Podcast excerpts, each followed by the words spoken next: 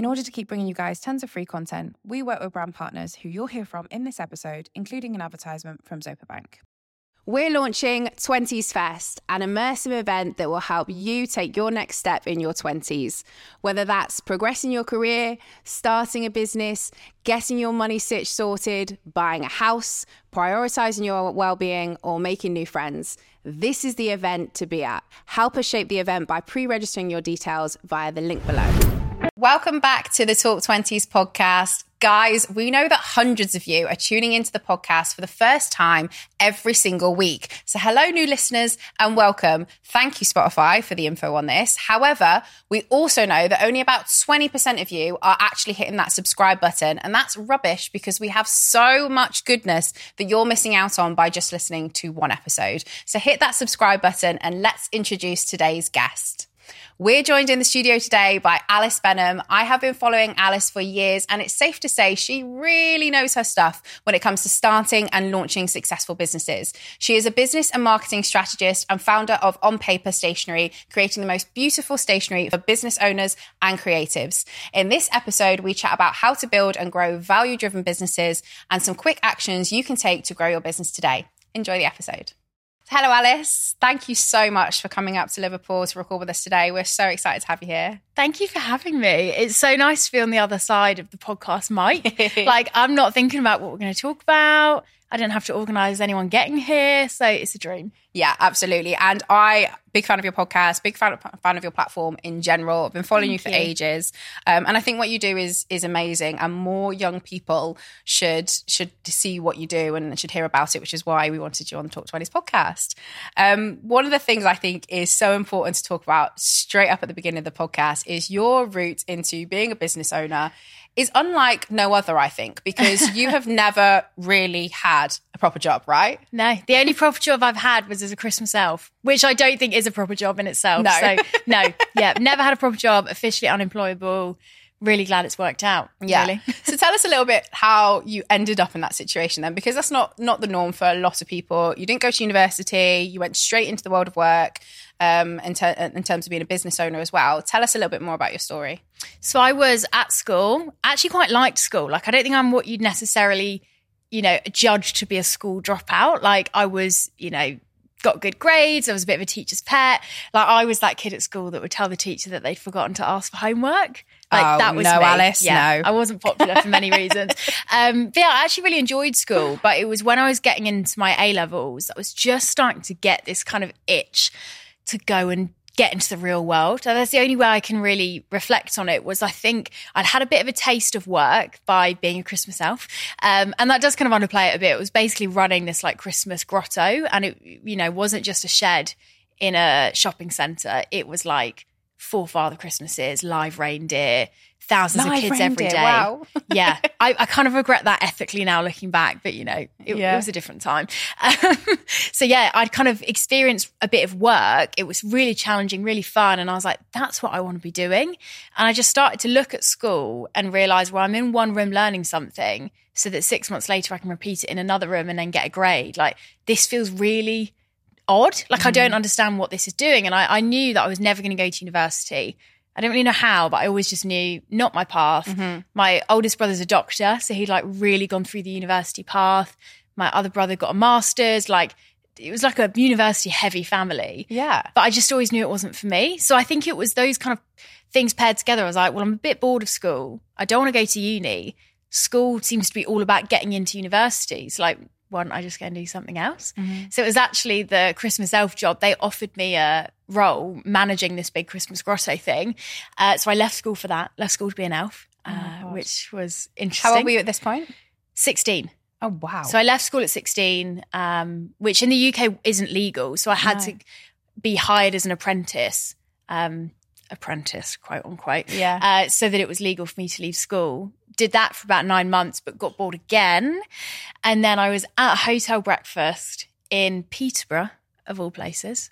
Um, and I met a guy who I didn't fall in love with, but he offered me a job in um by the way i said i didn't fall in love with because i feel like that's where it sounded like it was going but then it just sounded really weird that i felt the need to add that in he was way older than me i definitely didn't fall in didn't love fall in love with him yeah. yeah he was married anyway yeah. now it sounds like i'm covering something up i'm not Alice, um, what's going on here? I know, right?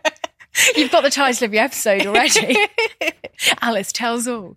Um, no, I bumped into this guy at a hotel breakfast and he ran a charity. Okay. Um, we got talking, told him I wanted to be in events. He offered me a freelance job in his events team. Uh, it turns out that job wasn't available. So I actually got given a social media job. I didn't know what freelance meant. So suddenly at age 17, uh, they said, right, you run your own business. Now you work for yourself. And I was like, okay, here we go. So mm-hmm. massive accidental entrepreneur but looking back, I can see those like tendencies in my younger self. Like I'd always had little side businesses and I always kind of liked going out and doing my own thing. So mm-hmm. yeah, it doesn't surprise me now that this is where I've got to, but this was not the plan ever. Mm-hmm. So you went from that at 16 to going into freelancing. Where have you where have you gone now? Because how many how many years have you technically been working in the working world and running your own business? So I'm 25. So that would be eight, seven, eight years. Wow. Yeah. Probably in my eighth year now. Mm-hmm. Um, so yeah, it, it's evolved a lot since. So mm-hmm. those early days, I worked as a like social media strategist, freelance social media manager. Um, made a lot of mistakes very early on, which I can talk about. But yeah, it's evolved a lot since then. So now my kind of main job title is business and marketing strategist. So I get the total pleasure of basically just spending all day chatting to amazing entrepreneurs about their businesses, uh, and then do a lot of other bits alongside that. So host podcasts, host events, host retreats, have a stationary brand, mm-hmm. do public speaking bit of a multi hyphenate mm-hmm. and or not very good at saying no. Mm-hmm. You pick. well, let's talk a little bit because I think multi hyphenate jobs are becoming the norm now. It yeah. literally is that you kind of, especially if you step anywhere near the freelancer entrepreneurial kind of world, you do have to kind of get good at everything. What's been your strategy for kind of getting good at all of those different things? Oh gosh, just get started. Like you only get good by doing stuff. I think we spend so much time sat around going, I'll start when I'm good at it. Mm-hmm. Or like, oh, I can see this person, you know, Gaby's really good at hosting a podcast. So when I'm that good, that's when I'm going to begin. And I think we forget like Gosh, if people listen starts, to the first couple of episodes. Right? Yeah. Like scroll back on my podcast like 230 something episodes ago. Like it was awful. Mm-hmm. But like you don't get to be good unless you just start. Mm-hmm. And like the mm-hmm. best way to get better is to do, especially in business, because there's no rule book, there's no blueprint. So you just have to get started and be really open to getting it wrong and learning a lot of lessons mm-hmm. as you go. Well, let's talk about some of those lessons then. In the in the early days, obviously you mentioned there that you had t- so many different mistakes and I think that's totally natural being mm. a 17, 18 year old trying to figure out what it is you're supposed to do in terms of the business world. What were the mistakes you made that you kind of want our listeners to know about and be aware of if they're thinking about making that step? oh gosh, how long have we got? Where do we begin? Um, I'd probably say the three main mistakes that I made in the early days. First of all, was in terms of my energy and time. So the the thing that kind of brought everything to a head for me in my first year business is I massively burnt out. Um, mm. I was overworking. I didn't have client boundaries. I didn't know how to say no. Um, I'd say I still struggle with all of those things, but you know, I hadn't learned the basic things of like, you know, you probably shouldn't be working seven days a week, and your client doesn't need a reply right now just because they're paying you money. And so I was just completely overworked and as a result really burned out i think that was the first mistake i think the second mistake i made was financial so didn't split my business and personal finances mm-hmm. didn't price from a strategic place didn't save money for tax yeah that was a massive one mm-hmm. I didn't save money for tax. And then one day the HMRC brown envelope turned up, which we all dread. And mm-hmm. it told me that I owed thousands of pounds that I didn't have. That was the whole situation. So there's a lot of financial mistakes. And I think the other one was really I was just isolated. I remember thinking I was the only 17 year old business owner, which mm-hmm. looking back is so arrogant. Like mm-hmm. there are thousands of young entrepreneurs out there. And actually, because I was so isolated, I wasn't supported and I didn't have people around me to kind of you know, have those chats with, or you know what it's like. You just want people that get it. Yeah. Um. So yeah, my first year of business was basically a, a fast track learning curve. Um, but I'm really grateful to those early days because you, you, don't learn those things until you start. No, and you don't learn those things in university either. Like I've met a lot of people who've done business at university or even entrepreneurship at university, and you just don't learn what it takes to be a business owner mm. in university. And I don't think those courses uh, that in my opinion, they're not set up to actually help people. I mean, this is a big statement coming from me, but like I've never I've never thought that those courses are particularly helpful in terms of mm. the real world. I mean, I can't say I've done one, but I just think that like they're really it, it is all about doing in entrepreneurship. It is all about learning through your failures. It is all about the things that you've kind of already done, been there and done.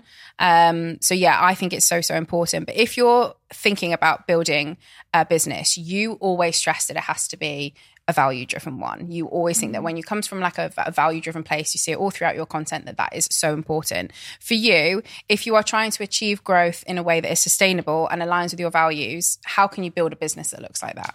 Well, I think the first thing is knowing what your values are and mm-hmm. what a value driven business means to you because it's different for everyone. Yeah. Um, and it is a tricky one where you kind of learn what your values are by just as we said already, like taking action. Mm-hmm. You know, I realized in that my first year of business, what's, you know, one of my biggest values was running a business that was like, you know, working with people that were doing good work. But I only realized that that was one of my values by working with people that weren't doing good work. And mm-hmm. it felt really bad. And I was like, why does that feel so bad? Oh, because I've got a value in that area. Yeah. Um, so I think if you're already up and running, it's maybe reflecting on some of your past experiences, what's felt good, what hasn't, and kind of trying to name perhaps some of the things that are most important to you. Um, and then I think in business, it's just keeping it front and center. You're never going to be perfect, but I think when we run a business in a way that feels good to us, it's immediately A, just so much more enjoyable for us. We mm. deserve businesses that feel good. Um, and B, I think we bring more to it and, and we, we put more work in and we're more consistent when it feels good.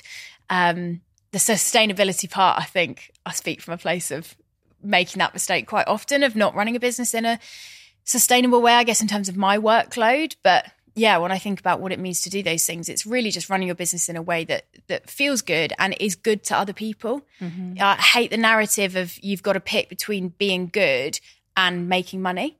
Like those two things are not mutually exclusive. You can hold your values really tightly and you can be clear on your non-negotiables and you can also make a ton of money at the same time. Mm-hmm. It's not easy but it's definitely doable. It definitely can be done 100%. And I think the way you talk about kind of having like sustainable growth as well, I think that's really tricky because I think naturally in any kind of business, I've never met uh, an entrepreneur that has literally had this very clear trajectory mm. line that's just been oh so sustainable. Like there's definitely been periods of time where they've been working crazy hours. There's definitely been periods of time where the you know the the work that they've been doing has not been paying off.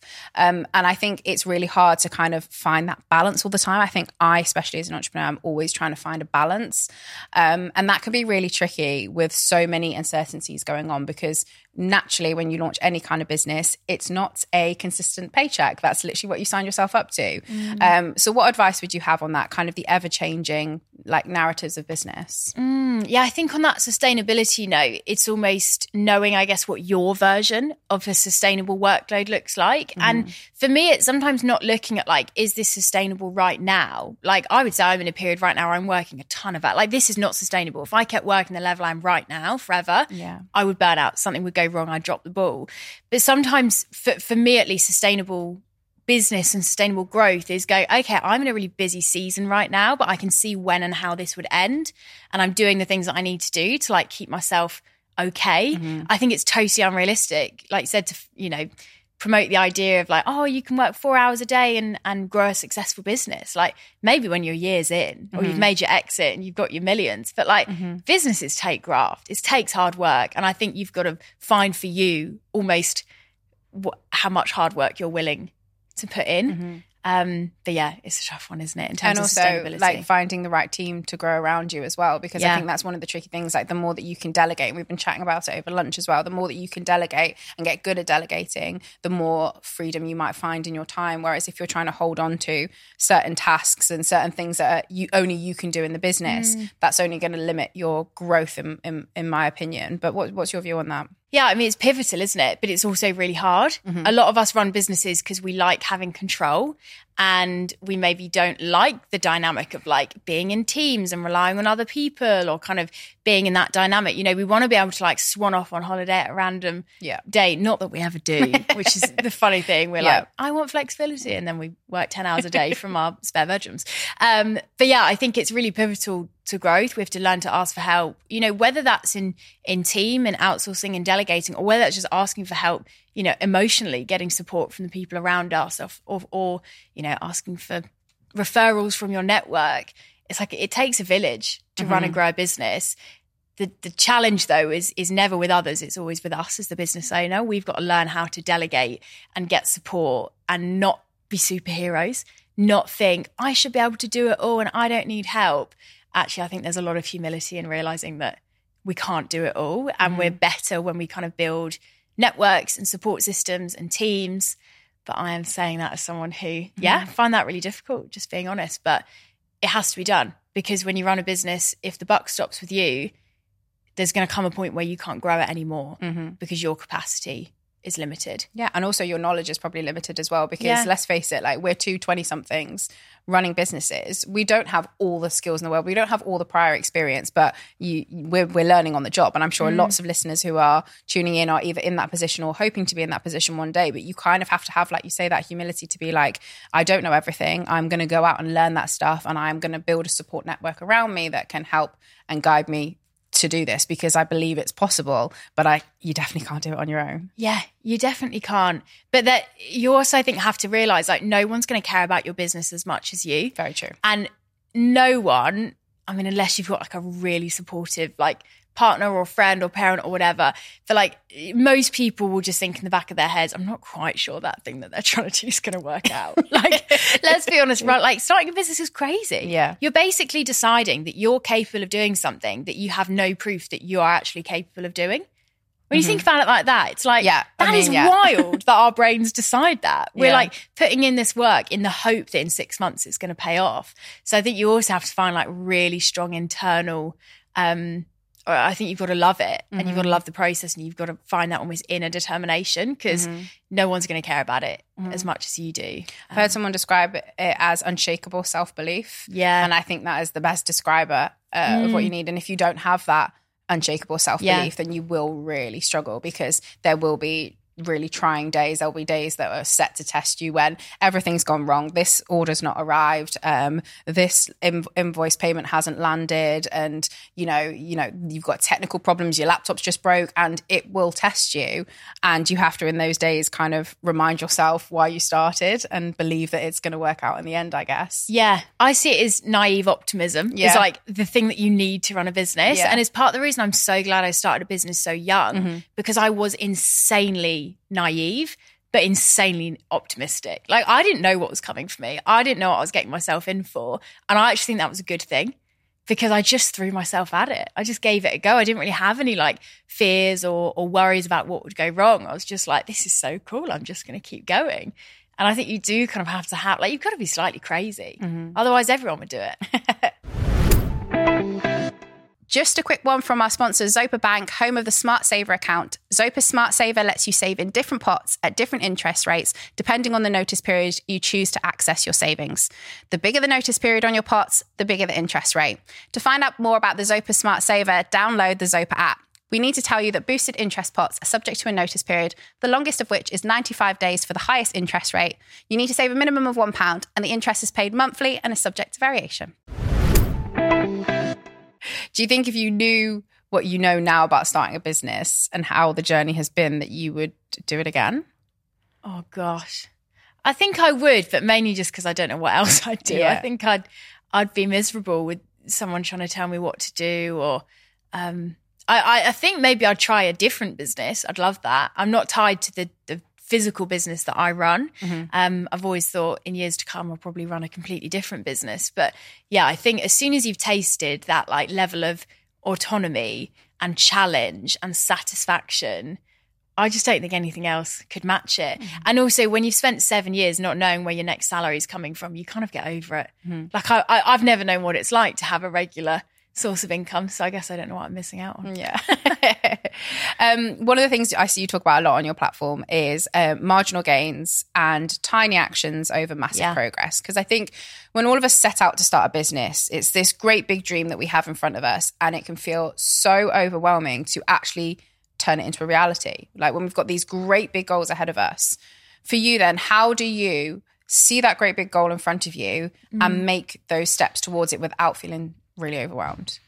Be okay that you probably will feel a bit overwhelmed. I think is the first thing mm-hmm. that I would say. Like, it's normal, I think, to feel a bit of overwhelm, a bit of fear. a bit of perfectionism, a bit of comparison. Like all of those feelings are really normal. And I think the biggest mistake we make is expecting for those feelings to go away mm-hmm. and going, right, when I don't feel scared, then I'll start that thing. Or when I feel ready, then I'll do it. And actually, I think success comes when you learn to take action despite all of those feelings. When you go, right, I'm scared, but I'm going to do it anyway. Mm-hmm. I, I'm expecting myself to get it perfect. I know I'm not, so I'm just going to get it wrong first time. Like you have to almost force yourself, I think, into just getting the ball rolling. And those the first steps are the hardest because they're the newest. Like I now find um, taking action in my business quite easy. Like I started my second business in six weeks, but that was only because I took four years to start my first business. Yeah. Like your first steps on a new thing are going to be the hardest, and almost expecting it to be hard, I think helps because then you're not so hard on yourself. Um, and in terms of kind of having that goal and breaking it down, I try to see it as like, right, the, the purpose of a goal is to bridge the gap between your long term vision and your daily action. So, first step is knowing what your long term vision is. And it doesn't have to be crystal clear.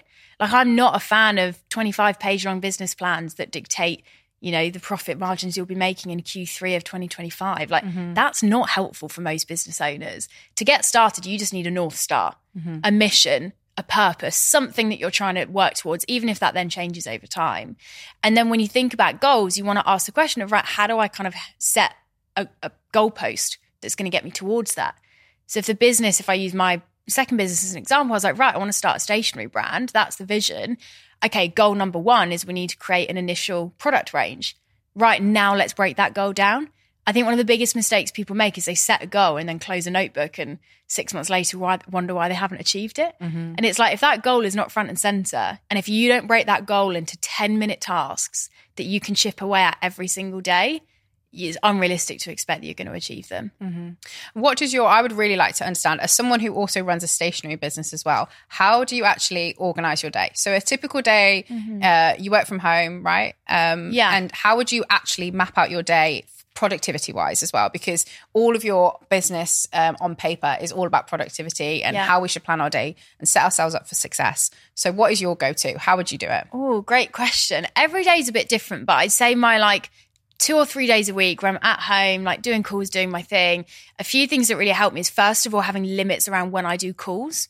Mm-hmm. So I work probably most days like around 8 a.m. to 6 p.m.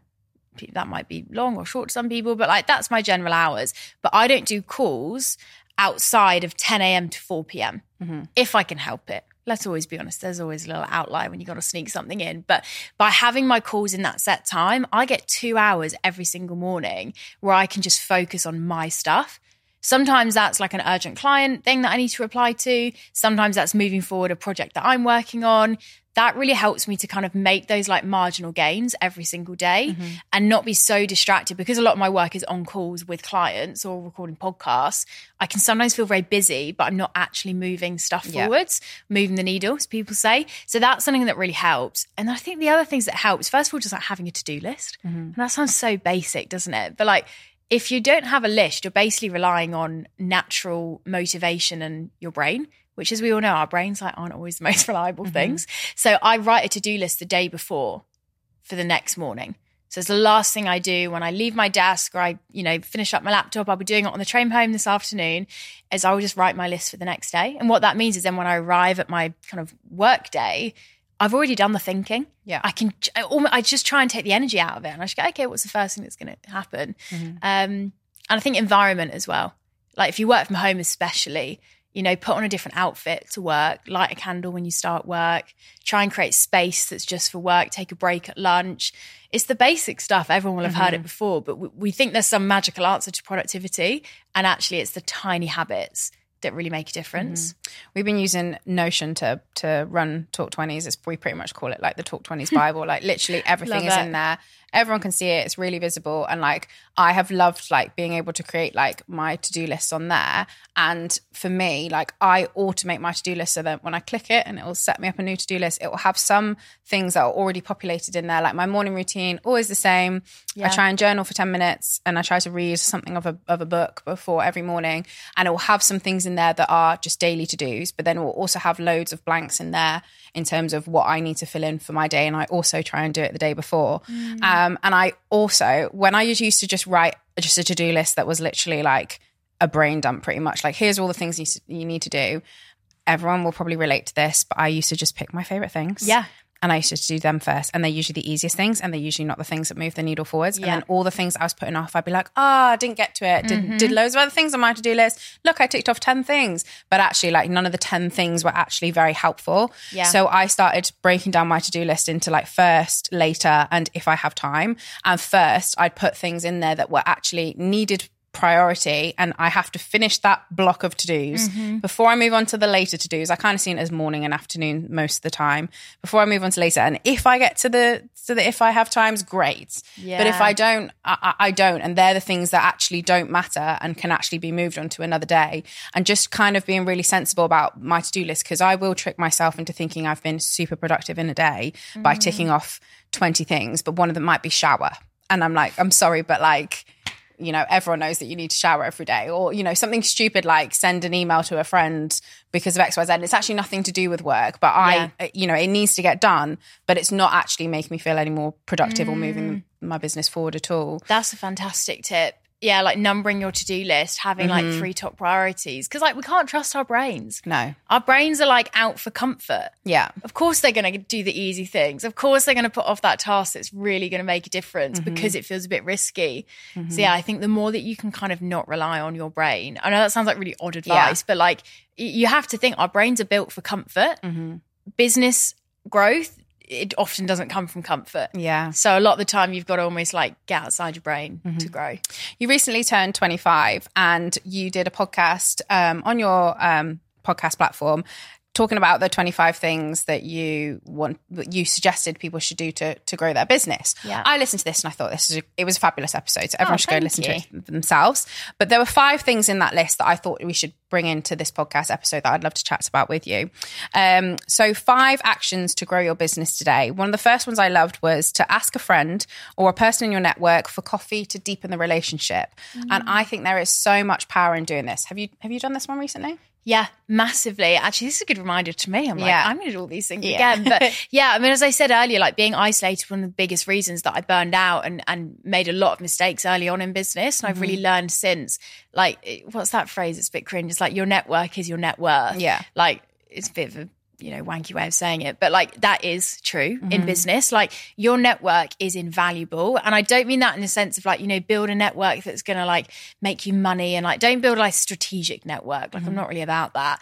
But like if you build a network of people who are good people yeah. and who add value in the sense of they offer you support or inspiration, whatever it might be, like treasure those people. Like they are invaluable mm-hmm. to your mental health and your success as a business. You know, and I look at a lot of the things that I'm able to do now, they all come from network. And I think we often put a big focus on making new relationships, but actually, how much of a focus we put on deepening the ones we've already got. So true. So, like, yeah, go to a networking event, meet, meet some new people, but also, like, who did you meet at a networking event a month ago that you could follow up with? Yeah. Who's that person that you're always chatting with on Instagram that you could just make the first move and, like, actually have a proper conversation? Um, I think we can get a bit scared of making the first move, but mm. you never know what's going to happen. This is your sign to ask a friend or person in your network to go for coffee. Do it. Do it. Um, the second one is, and it's very apt that we should talk about this one, is to pitch a news story to a journalist um, or to pitch to feature on a podcast. And today, Alice, where have you been featured? Forbes. Whoa, that's amazing. Honestly, congratulations, because I think every business owner one day dreams that they'll be in Forbes, and this is you. Congratulations! Thank you. You made it, girl. I know. I need to like take it in. I'm. Uh, we're all so rubbish at celebrating our wins, aren't we? Or at least I feel like most of us. We were are, saying, so. me and George were saying to you, you need to print it off, put it in a frame, stick it on your wall because it's a huge achievement. Um, but tell us a little bit more about you know what people can do to pitch in because was that? Tell us a little bit about the story of how did you manage to get in there mm. for a start? I mean, that one kind of links the last one actually because that came from a place of my network. So mm-hmm. I actually mm-hmm. knew the journalist who was writing for Forbes, brilliant, brilliant Bianca. Um, and yes, yeah, she, because already knew of me, I think she writes a regular column for Forbes and just thought, hey, Alice would be a good fit. And actually, that kind of opportunity came to me, which is like crazy wow. to say, yeah. like really, really grateful for that. Um, but yeah, I've had a lot of other pieces, like I was in the Times, I was in Business Insider. Can't remember any of the others, but probably a few others that have all come from putting my name forwards. Mm-hmm. Um, and actually, that's something I'm not very good at. Like I find again, comfort zone. I'd rather just sit back and wait for Forbes to come to me. Like yeah. I don't want to come after it. you know, fear of rejection, can't be bothered to put in the work, whatever reason it might be. But actually, these brands, publications, you know, whether it's Forbes or someone's podcast or an event that you want to speak at, like why not throw your hat in the ring mm-hmm. often these organizers or hosts or journalists like they're looking for people to platform literally their job mm-hmm. as a mm-hmm. journalist is to find people to write about or you know my job when i'm running my podcast is to find business owners that are going to be a good fit and actually they're looking for people to p- put their name in the ring mm-hmm. um, and i think it's a really good habit to build and a good kind of skill to to strengthen is pitching and putting yourself forward for things. Mm-hmm. So, yeah, I try and do it every single day in my business. I try and do one piece of outreach, whether that's, you know, just saying hi to someone new on LinkedIn, whether that's pitching to be on uh, someone's podcast, whether that's applying to, for an award.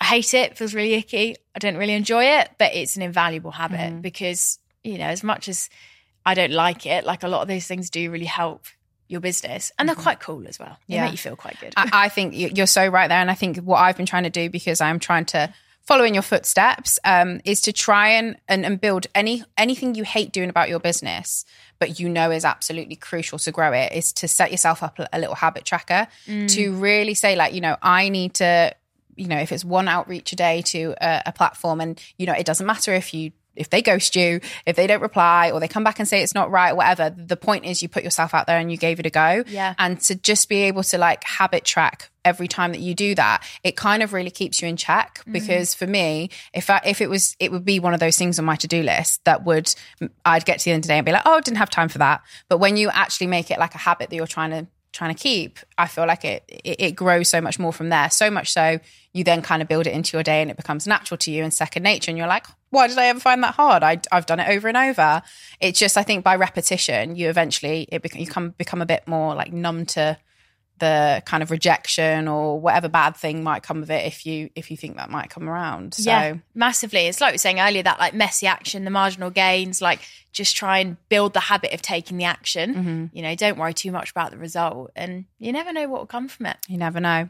the The third one of our five actions to grow your business is to tell people online what you do and invite them to buy. Now, this sounds like the most simplest thing to literally tell people online what you do, but I'm guilty of it. I don't tell people enough what we do, why we do it, and invite people to sign up to the mailing list to listen to a podcast. I just kind of assume that you know people know the next episode is is out or assume that, you know, they're already signed up to their mailing list or, you know, they haven't. By the way, if you're listening to this podcast episode and you're not signed up to the Talk Twenties to me newsletter, you need to be.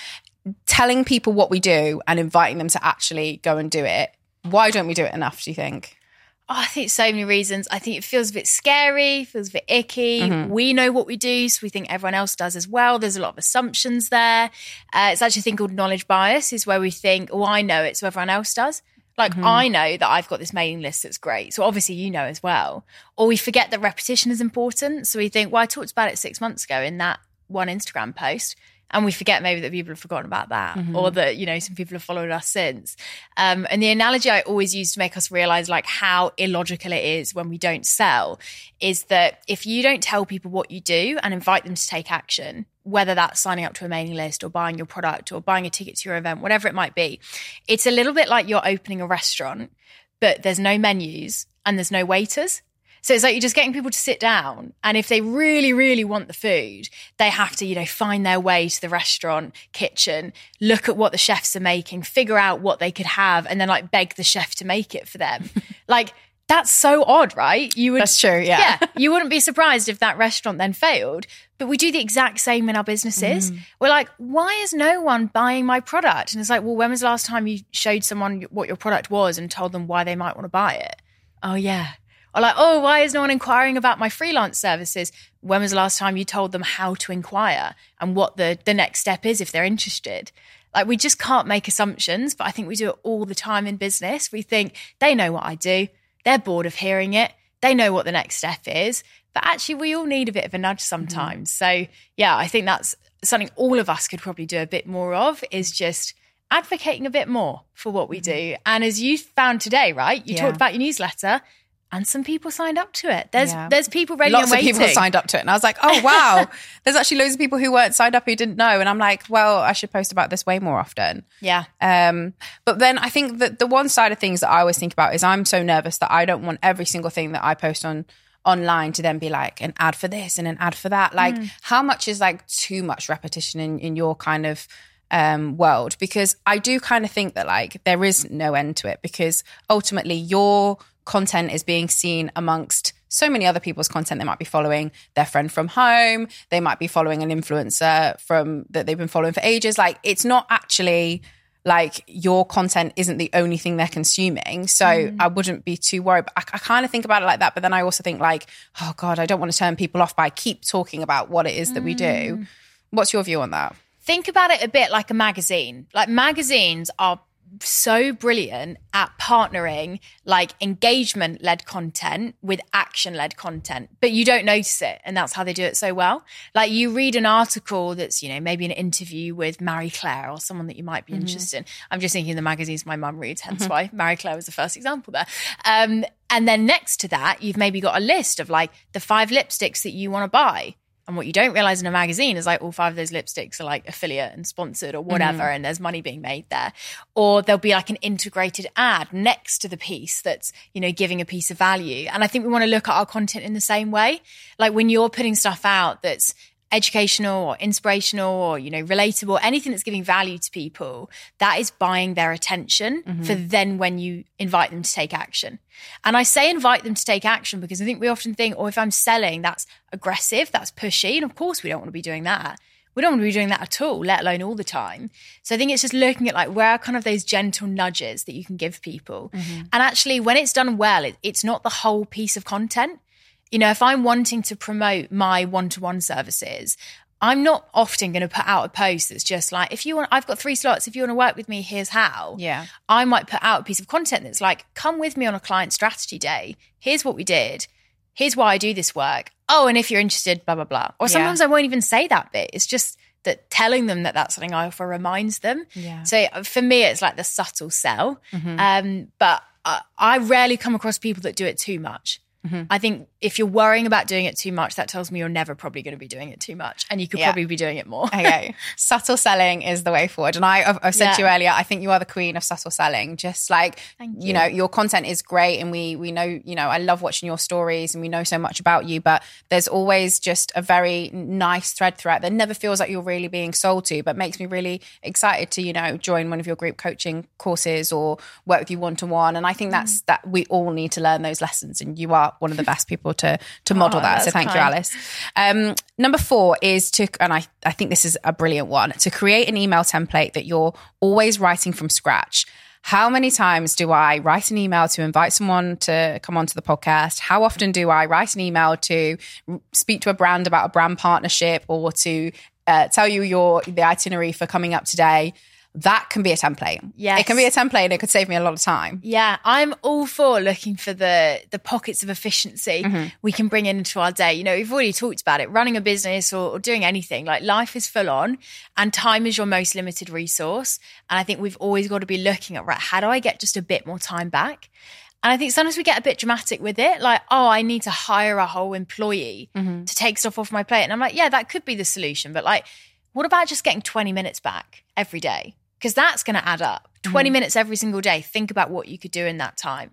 And maybe you do more work in that time, or maybe you just like don't work in that time. Like, hello, finishing earlier, that sounds nice. Mm. Um, so, yeah, for me, again, it's like the marginal gains, but when it comes to streamlining your workload. So, just look at the things that you do repetitively and question if there's a way that it could be better. Mm-hmm. So even we were talking before about um I was chatting to Georgia about it of like if you're always finding yourself scrolling through your um camera roll to like mm. find different videos and clips. Okay, if I'm doing that like on a weekly basis for content, okay, maybe I can make an organized content library that will take me a bit of time, but then it's going to make that task 10 times quicker every time yeah. I go and do it. Like you said, with the email, right, from writing the same email every day, and every time I'm maybe looking for the one I sent before just to copy and paste it a bit. Yeah. Cool. Let's make a template, make it easier. Since I listened to your podcast, we have now created a tab in Notion where we literally have different email templates for different occasions. And Oh, already, good. I would probably say say it's probably saved me about at least half an hour, and that was only like a week ago that I made. So um, I really do think our listeners will benefit as well.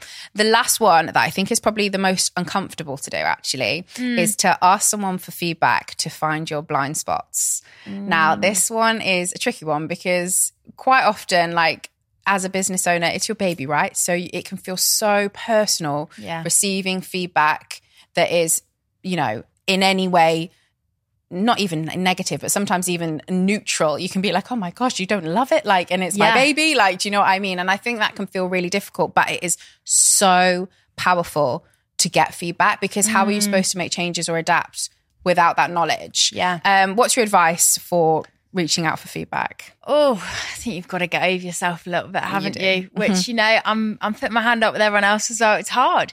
You know, when when we think about asking for feedback, it makes me laugh. What we often just jump to is like what we're asking for is a, a testimonial, and like that's mm-hmm. two different things. Yeah. Someone saying like, "Yeah, working with Gaby was amazing because she say this and her work is so that." Like that's lovely. That's a testimonial. Mm-hmm. That's not feedback. Like a feedback loop is that you're hearing about people's experiences and you're hearing the positive, you're hearing the challenges, you're hearing the constructive, you're hearing the ideas. And, you know, it's not easy. None of us enjoy reading things about ourselves and our businesses that are constructive. Mm-hmm. But so often those are the things that make a great business. And being open to feedback, I think, is a really undervalued skill. Mm-hmm. Because if you create a feedback loop, you know, the more that you take on the feedback, the better your business is going to get. And we know that, yeah, marketing and branding is great. But at the end of the day, if the core of your business isn't solid, if you're not great at what you do, if you don't give a great client or customer experience, you're not going to stick around for long. Mm-hmm. Like great brand and marketing can get people in the door. But if when they get in the door, it's an awful time, you, like you, you failed. Mm-hmm. Or you're just going to have to get a lot better at getting more people in the door, and like that's not fun, is it? Um, so yeah, something I really value, and I do a lot of work with with clients is like, how do we create that feedback loop? And what are the questions that we ask? So like, don't just ask about what did you love about this thing, but also like, how was your experience onboarding, or what was that part of the process like, or could I have done anything to communicate this better? Um, and a lot of the time, people do just still only say positive stuff, and that's great. But it's it's worth it for the the one in ten where they go, "Have you ever thought about doing this? I would have liked that." And you go, "Oh no, I hadn't thought about that." Mm-hmm. Like some of the best things that I do now with my clients are from ideas that past clients gave me. Of like, oh, it'd be really helpful if we were to have like session recordings afterwards. I was like, oh, that's really easy. I can do that. Yeah. And now clients love it. Mm-hmm. It's the same with On Paper. Brutal. I get so much feedback. People tell me loads of things they don't like about the products. And I have to remember it's a good thing. Mm-hmm. Okay. I do have a little bit of a moan before I take the feedback on. Yeah. Mainly human. But um, yeah, I think asking for feedback. And if you feel scared about it, ask for feedback from people that you trust. Yeah. Ask family or friends, but give them a permission slip to actually be honest. Mm-hmm. Because the, the nice stuff's nice, but it doesn't actually help you, does mm-hmm. it? Yeah, no, it doesn't, and I and I think that that's such valuable advice. I'd love to chat to you a little bit more about your twenties in general. And we giggled a little bit earlier when we were talking about our biggest adulting failures because I told you mine. Um, but do you have anything that you kind of could share with our audiences that was a big, you know, mess up that you had, like a, a huge thing that went wrong that you you'd be happy to share with us, um, that you maybe learned a, a huge lesson from? This is is quite a personal one, but I couldn't think of any. Like I've made so many business mistakes; they're all like quite boring at this point. And I don't think I've ever talked about this Oh, on a podcast. So exclusive. Um, so I think it was genuinely like a few weeks after my twentieth birthday. So I really like entered my twenties with this action. Um, I had a boyfriend who is who's now an ex boyfriend, um, and we were in Texas together. Uh, I don't think I'd had any alcohol, which makes the story even worse. Uh, we'd been very like turbulent relationship, like never really on or off, but we're just stupid. Um, and obviously, when a relationship's kind of on rocky ground, what do you do? You go to a tattoo parlor and you go, "We should get tattoos." Yeah, that would be a No. really good idea. Yeah, yeah, yeah. No. So, 20 years old, high on Red Lobster, probably. Not actually high, just metaphorically. It's brilliant Red Lobster. Um, and we went and got tattoos and they separated us off. So I didn't even know that he was actually following through. He did. So I got his name. No. Yeah. For real? Yeah. So, Still have it, Alice? Yeah. Oh my God. so god. age 20, I got my boyfriend's name on my wrist. He got the date that we met on his wrist. Uh, which is kind of awkward because I had a boyfriend at that. I didn't know it was quite a date a while ago, so I, I don't quite know what that was about. Um, so yeah, and then we must have broken up about two months later. Oh my god! Uh, and I had his name on my wrist, and I still have his name on my wrist. Can I? Can I see? Yeah, I'll show you. oh, it's underneath because, your watch. Yeah, yeah, that's why I wear a watch. I was like, I really want evidence of this. um, it's still on here because I paid five hundred pounds to get it lasered off, and it didn't go anywhere. Oh my! God. So god. instead, I've added to it, so it says Okay. something different. Okay. Um, I'll show you like this. So his name was Cray because he was American. So it's C R E. And then it wouldn't go. So I just added A T E to the bottom. So, So now it it says says, create. Create. But I mean, ah! it looks trash. It's awful. But you, what a recovery! Because if I did that, Ooh. like, obviously I'm still with my fian- fiance, but if I did that, Dan, like, I'm not sure what goes after Dan. Yeah, you so can't like, recover from that. I can't recover from that. So No. lucky that you had a name that you could add. ATE to the end and still and still make a really positive word like creates. But oh my god, I think that's my favourite story of biggest adulting failures ever. I mean, it I love that one, Alice. quite the fail. Yeah, I mean, I was even when it was getting done, I was workshopping what I'd replace it with. So like, Oh, really? I really wasn't thinking straight. And I remember getting home to my parents and being like, "Look, how funny is this?" And they were just like, "She leaves school at sixteen." Then she gets a tattoo of it. Like I was just like ticking off all the things your parents don't want you to do. Um, but yeah, thankfully my current boyfriend doesn't really care about it, and it's never going anywhere, obviously. So, Yeah. Yep. Oh, well, thank you so much for sharing that story, Alice.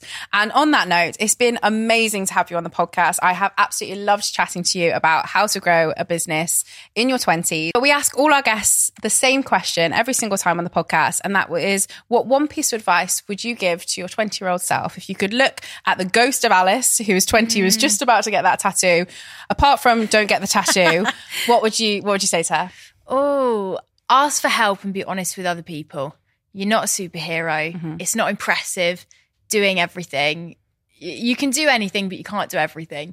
So find community, ask for help, be honest when you're struggling, Mm-hmm. learn to be vulnerable. Um, and yeah, just keep going because it's like genuinely when I think of my 20 year old self, I get emotional because I just think she'd have never thought that I'd be here now five years on. So I wouldn't change a thing. I'd just say, you know, ask for a bit of help because you need it. that makes honestly for me that makes me feel warm and fuzzy inside. I'm sure that does with our listeners. Thank you alice. It's been amazing to chat to you today. Thanks for having me. I've loved it.